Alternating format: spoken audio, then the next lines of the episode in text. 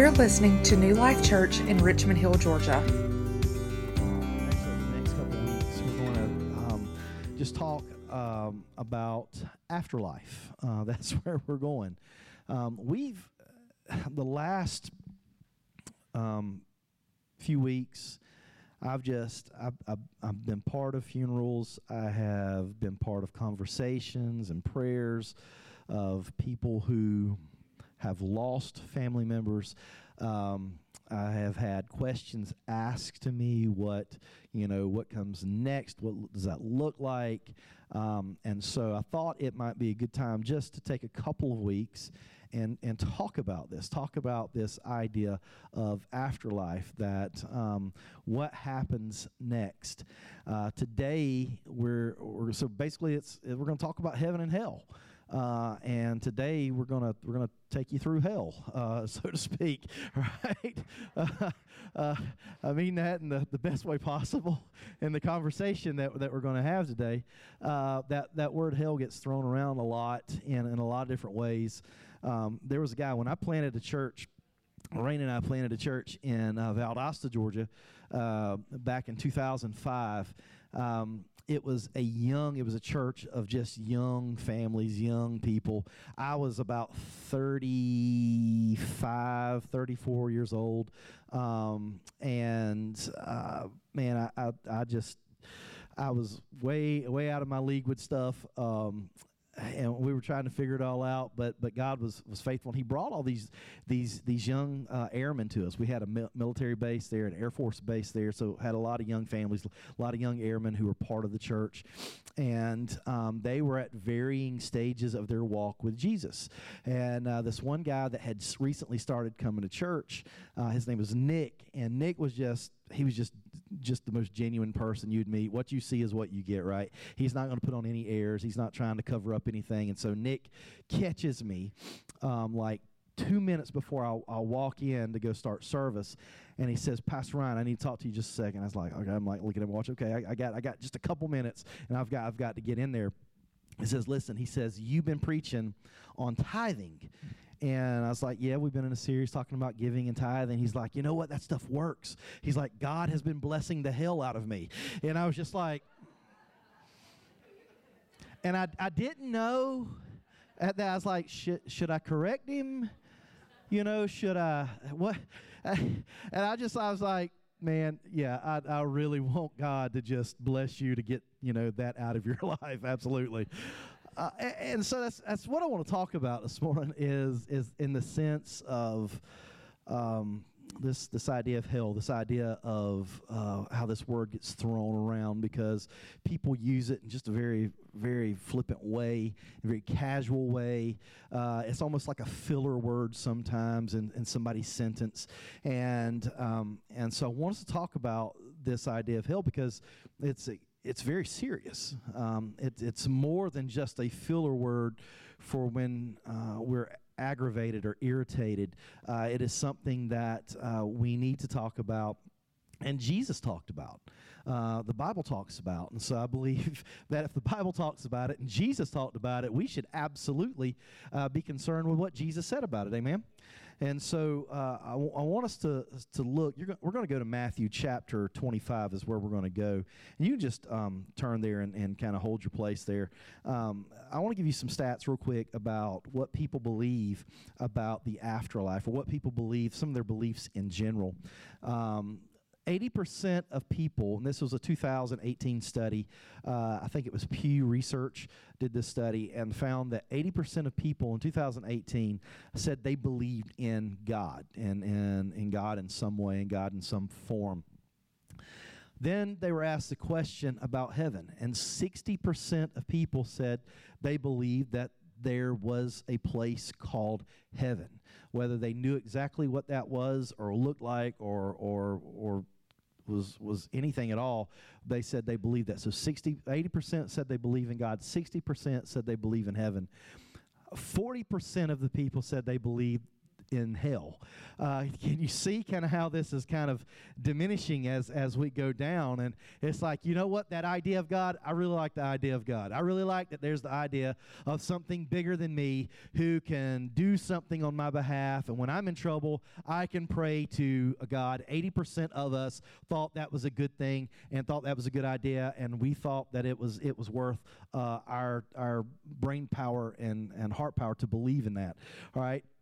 But then you start getting into these ideas of heaven, and especially when you get down to hell, only 40% of the people said, you know what, I believe that there's a hell. I think that's because hell's an uncomfortable subject, right? We don't like to talk about hell um, in the sense of a very serious conversation. And uh, we, like I said, we use the word hell in a very flippant way, in a very casual way, uh, and, and sentences sometimes, and, and in our conversations, we just kind of throw it around. But if we really had to stop and say, what is this? What let's let's look at this. Let's talk about this. What does the bible say about this? So i want us to go to matthew uh, chapter uh, 25 beginning in verse 31 and this is what we find. It says and when the son of man comes this is jesus talking now. This is jesus talking. And he says this. He says so when the son of man comes in his glory and all the angels with him then he will sit on his glorious throne. Before him will be gathered all the nations, and he will separate people one from another, as a shepherd separates the sheep from the goats. Now, sheep and goats. Um, I know a lot of times those phrases get kicked around. We talk about, are you the goat? We use that in a very different way, though, right? Being the greatest of all time. It's probably not the same, the same idea that Jesus is having here. Uh, we talk about people being sheep. Uh, but Jesus, uh, when he talks about this, uh, like a shepherd having sheep and goats, uh, it's two times that they would the shepherd would separate the sheep from the goats. When they were grazing out in the field, they were eating, he would separate the sheep from the goats when they were eating. And when they were sleeping, uh, the shepherd would come in and he would separate the sheep from the goats because uh, sheep are a little bit more uh, compliant. Sheep are um, a little bit more docile.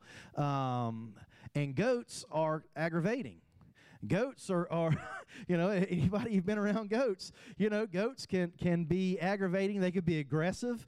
Um, and and so we've we've seen that uh, at, at our brother uh, Raina's sister's house. They've got goats behind her house. And so those goats can just be can be aggravating. Um, and so Jesus is, is is doing something here. He's separating uh, the sheep from the goats. And he will separate people from one another, as a shepherd separates the sheep from the goats. And he will place the sheep on the right, but the goats on the left. Then the king will say to those on his right, Come, you are blessed by my Father inherit the kingdom, prepared for you from the foundation of the world. For I was hungry when you gave me food, and I was thirsty and you gave me drink, and I was a stranger and you welcomed me, and I was naked and you clothed me, and I was sick and you visited me, and I was in prison and you came to me. And then the righteous will answer him, saying, Lord, when did we see you hungry and, and feed you, and thirsty and give you drink? And when did we see you a stranger and welcome you, or naked and clothe you? And when did we see you sick or in prison and visit you? And the king answered, said, Truly I say to you, as you did it to the least of these, my brothers, you did it to me. And then he said to those on his left, Depart from me, you cursed, into the eternal fire prepared for the devil and his angels. For I was hungry, and you gave me no food. I was thirsty, and you gave me no drink. I was a stranger, and you did not welcome me. I was naked, and you did not clothe me sick and in prison, and you did not visit me. Then they also answered, saying, Lord, when did we see you hungry, thirsty, or a stranger, or naked, or sick, or in prison, and we did not minister to you? Then he will answer them, Truly I say to you, as you did not do it to the one of the least of these, you did not do it to me. And these will go away into eternal punishment, but the righteous into eternal life. Now, this is you start reading this and it's like, wow, that is that's that's kind of a heavy conversation, right? That is, um, you know, when you start looking at what Jesus is talking about, and I want us to look at some words that get translated. Now, if you're reading from the King James Version, um, the words that get translated sometimes uh, as hell actually mean different things. And so they don't all mean the same thing. And I want us to go through just a few minutes, and I want to give you a little bit about what these words that get translated. In the Old Testament, when you see uh, the word hell show up in the Old Testament, it is the word Sheol. That is what is the Hebrew word Sheol, which is the place of the dead. It's it's it's like the place where when people die, that's where they go. And Sheol was always kind of considered to be under the earth. It's the equivalent of the Greek idea of Hades, which we'll talk about in in a minute. Um, this idea that there is this place where when you die, you go. That's where the dead go. And in the Old Testament, this uh, this idea of afterlife is really kind of murky. It's kind of it's kind of muddy, and and and there's not a a really clear picture early on in the Old Testament. And you will see that. Uh, as as Revelation progresses, um, that that picture becomes more clear and more clear and more clear. And when you get to Second Temple, what's called Second Temple Judaism, that that picture is more robust, uh, and that's what Jesus. Jesus is born in that period of Second Temple Judaism, and his his terminology and the way that he phrases things is uh, it lines up with that with that time period. And so, but early on, when you see this idea of hell, uh, it's really not what we think of as hell. It's actually more of just this idea of the grave. That uh, when someone dies, they will go to the grave. And so it's this word Sheol. You get to the New Testament, and there are three words that get translated uh, as hell in the King James Version in the New Testament, and it is the word Tartarus. Uh, now, if you're thinking tartar sauce, you're just hungry, okay? I don't know why. I mean, I, I, got a, a, a, need for fish right now. I just want something fried, right? Maybe some fried shrimp. He's like, you're not helping, Pastor. Okay, but this idea of, of Tartarus, it is a it is a Greek, uh, as part of uh, a Greek mythology of this is where rebellious angels went. And so this is only one reference to this, and it's found in Second Peter uh, chapter 2, verse 4. And it says, God did not spare the angels when they sinned, but sent them to Tartarus, put them, putting them in chains of darkness to be held for judgment. It's this idea that there's this place that all the angels that, repe- that rebelled, all the rebelling um, uh, spiritual forces against God, there is a place that they go to, and and what what we see, I think, happening is not that it's giving credibility to um, Greek mythology, but they're using verbiage, they're using uh, language that the people at that time would have had kind of an idea. Okay, this this is I understand this because it's one thing if you've ever tried to explain to someone uh, what something is and they have no frame of reference. It's almost like someone who's been blind for birth from birth and you try to describe what the color blue is. Right? How difficult is that?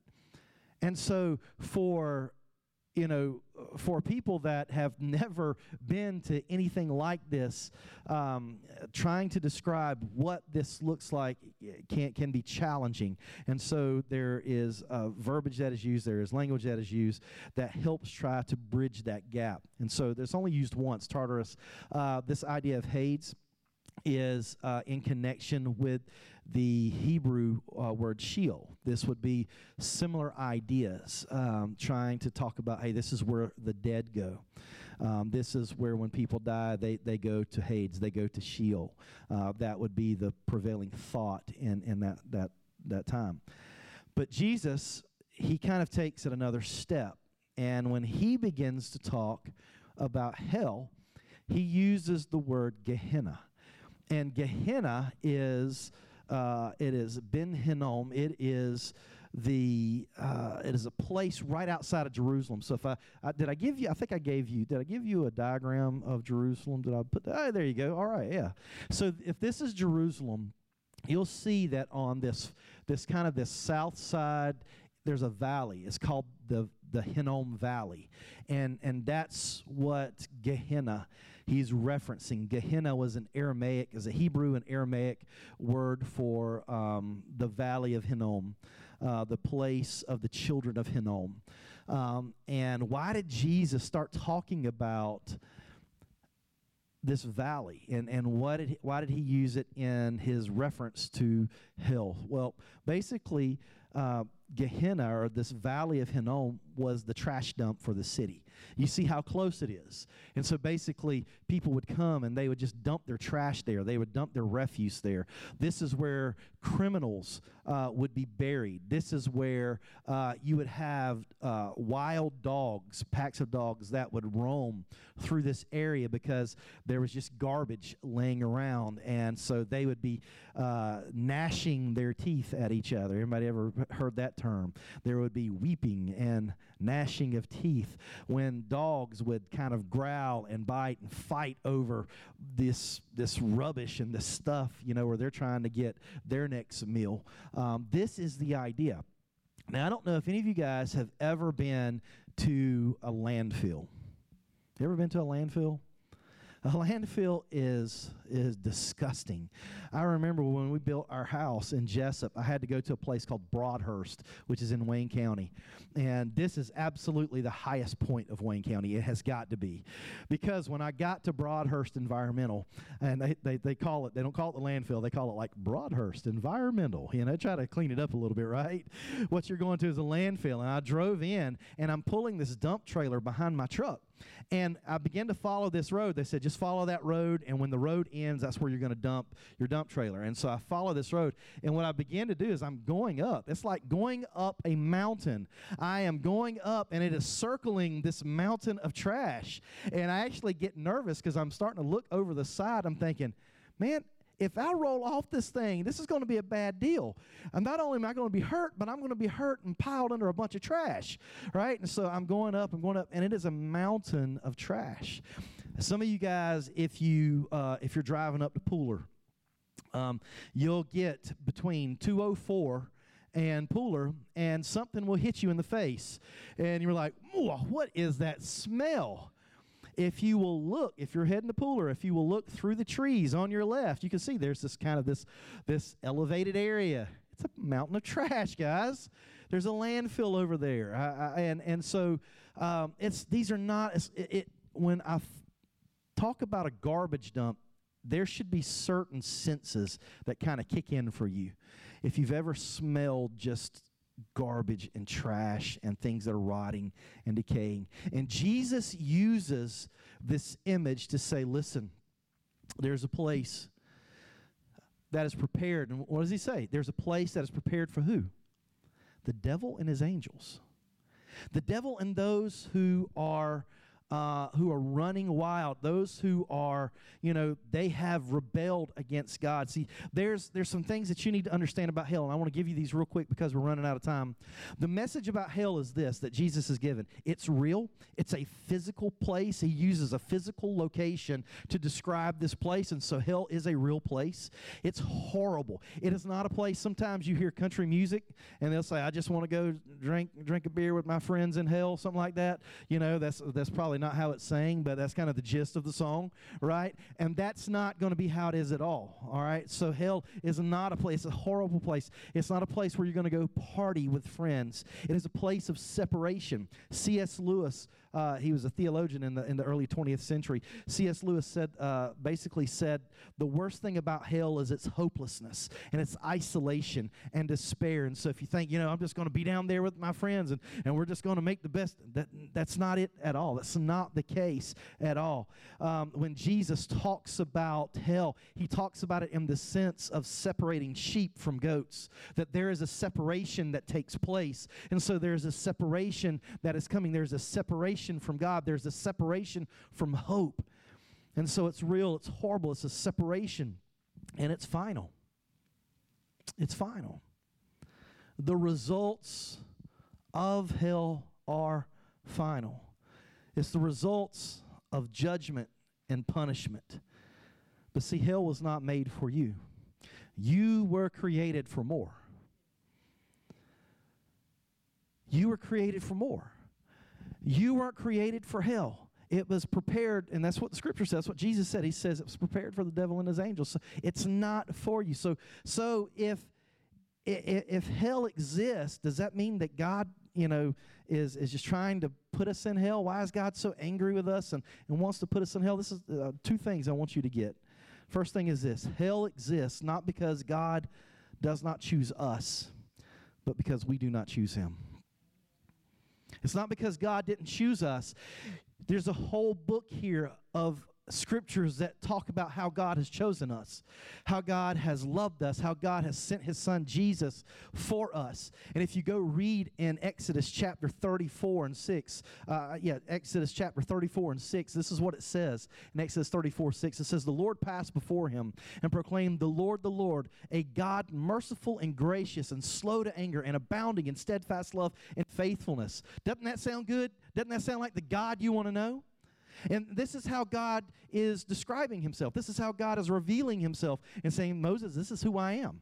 And so, but he goes on, he says, And the Lord passed before him, and, and keeping steadfast love for thousands, forgiving iniquity. What is iniquity? There, there are words that get you sin, transgression, and iniquity. Iniquity is basically uh, a heavy weight. Forgiving the heavy weight, forgiving the guilt, have you ever carried around guilt because of something that you've done? Or, or carried around guilt and just felt like, you know what, man, this, I can't believe I did that. I can't believe. And you carry this because you know you're wrong. You know that is, and that is a heavy burden to carry. And this is what it says He keeping steadfast love for thousands of generations, forgiving the heavy load forgiving the iniquity and the transgression. A transgression, what is a transgression? A transgression is something that happens between you and someone else. When you wrong someone else, that's what a transgression is. Is when you hurt someone else, when you do something to someone else. So he forgives this guilt of sin, this this transgression and sin, uh, this this thing, this moral decay in our life, but will by no means clear the guilty. What does that mean? What does that mean? It means this it means that God is just, that God will deal with our iniquity. This word iniquity is a Hebrew word avon, and it means bentness, it means crooked, it means broken. And so God will allow you to sit in your own iniquity. He will allow you to feel the weight of your iniquity. He'll allow you, if that's what you want, if you choose that life, if you choose iniquity over what He offers, He'll allow you to feel the weight of what that is. But you don't have to. You don't have to when he says, I forgive iniquity. And what Jesus is, Isaiah declares it like this He says, Jesus is this servant that comes, the suffering servant who was crushed for our iniquities. He was, that, that weight of our iniquities was placed upon him because you know what? We couldn't carry that. And so he picked that up for us and carried that and actually won that victory for us. And so God has so much better for us. And so we get a choice. We get a choice to choose. Either we can choose God and we can choose forgiveness and we can choose salvation or we can choose our own way. We can choose what we want. See, Jesus will not be destroyed by this, but he makes a way, a path straight for us. In Psalm 32 and 5, I want to read this scripture real quick, and I'm going to close real, uh, in just a minute if somebody wants to come play. This Psalm 32 5, this is what it says. It says, I acknowledged my sin to you. And I did not cover my iniquity. You see how these words are getting used? It's like sometimes we think they're all the same thing. Actually, they, they're a little bit different. They're a little bit different. I acknowledged my sin to you. I did not cover my iniquity. And I said, I will confess what? my transgressions to the Lord, and you forgave the iniquity of my sin. You forgave the weight. You took care of that. God, that's what you want to do. See, it, it's, it's, it's like this we weren't created for hell, but we can choose it.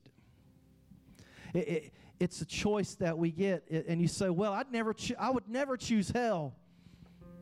When we fail to choose God, the only other option is this. When we fail to choose God, when we fail to choose to say, God, I want to know you and I, I, want you to know me and I want you to change me, when we fail to do that, there's only one option left whether you say, I didn't choose this. See, we want our freedom to choose, but we also want to be free from the responsibility of our choices. That's the culture. That's the place that we live. That's the world that we live in. We talk about freedom all the time. Give me my freedom. but then I don't want to have to bear the responsibility of my choices. And see, but God is loving and God has so much for you. But if you choose something other than Him, He will let you have it. God will not force Himself on you. See, heaven is not just a default location when people, when you die, people just automatically go to heaven. No, no, no, no. Heaven is the benefit of a relationship with God. Just like my children, the benefit out of the relationship that me and their mom have. My children get the benefit of living in our house. My children get the benefit of being part of, of uh, under my, my covering, my authority. They get the benefit of eating my groceries and, and, and the power that we have in the house. You know, they use that. And that's part of being part of the family. And so if they say, I, I don't want to be your child anymore, I can't force that. And that would break my heart for either one of them to walk away from me. So I don't want anything to do with you. And so when I think about it in those terms, and I think, why? Why, when our God is so loving, He has so much, and He's got so much to give to us, why do we push back? Why do we say, I don't want anything to do with you? It's because maybe you haven't chosen hell, but anytime that you choose yourself over God, you've chosen hell. Anytime that we choose self over God and His plan, we choose hell because that's that's where we become less human. When we come closer to Jesus, we become more human. We become more closer to what God has intended for us to be. But when we have separation and we walk away, we become less of what God wants us to be and more of what we've chosen to be and more of what we just love. And a lot of times that's us. We love ourselves. So this morning, I want you to just bow your head, if you will. Guys, hell's a real, real place. I, I, I, I don't like talking about hell, but I have to because Jesus did. It is a real place, but you don't have to go there.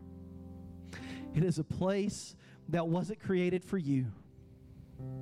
It is the byproduct of rebellion and a pushback against our Father. So this morning, you get an invitation. This morning, you're getting an invitation from the Father that loves you so much. And He's here right now. And the invitation that He gives you is to come know Him, to come know life. He did not create you for this kind of death. You were actually created to have life. You were actually created to live life. And so you think sometimes that when we pass from this world, when we die physically, we think that we have died. But actually, when we know Jesus, we become more alive than what we've ever been before. It's when we don't know our Father, when we push back and there's separation, that's when we head toward death and He offers you life. And so this morning, this with heads bowed.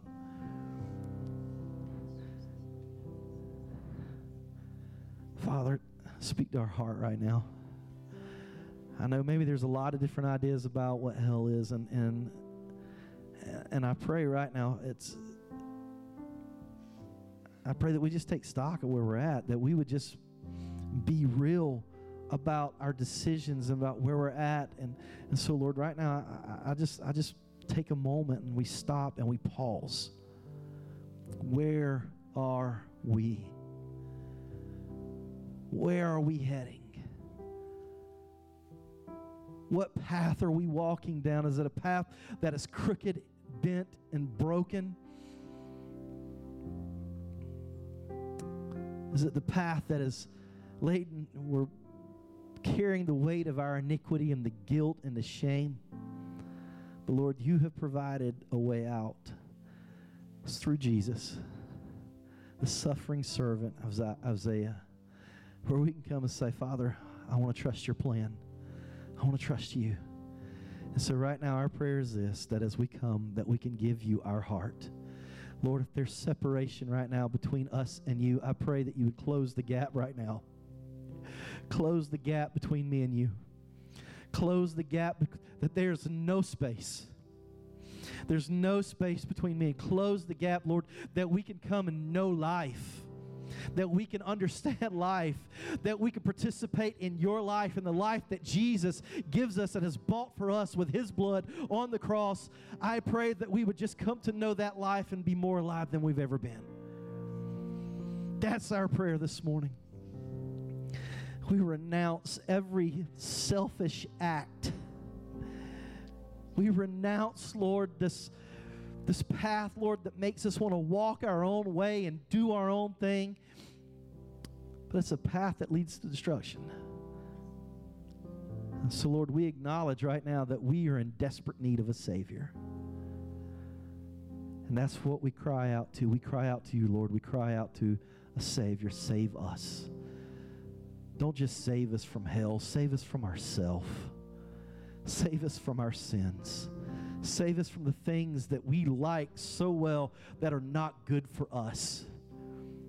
And Lord, put us under your covering and change our hearts and change our minds, I pray, in Jesus' name. Amen.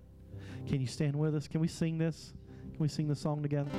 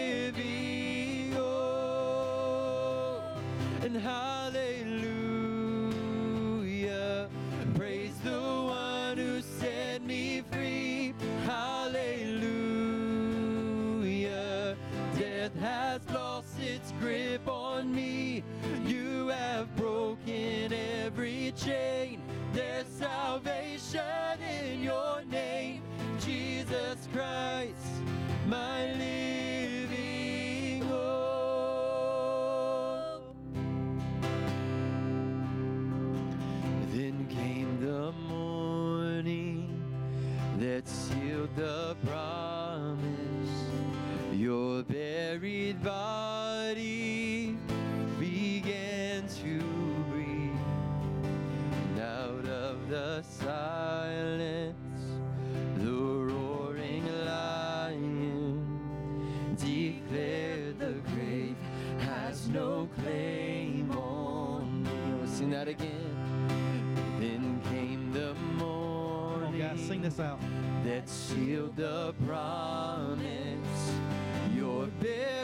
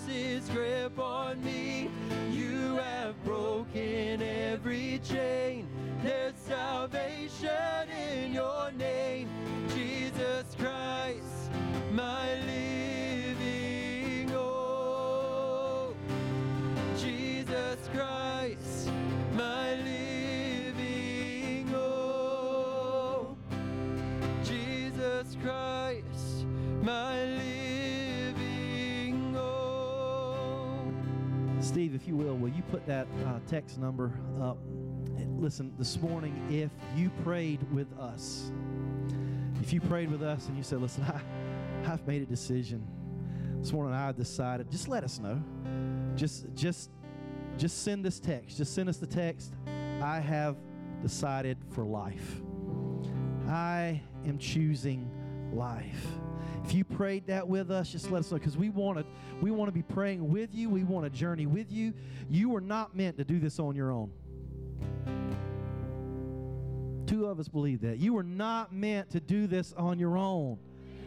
This is what this is about. Church is not a building. Church is a people. It's a group that we've been called together to live out this life in Jesus. And so we want to know. We want to invite you into that. We want to celebrate that with you, and we want to encourage you in this new life. We love you. God bless you. Thank you for being here this morning.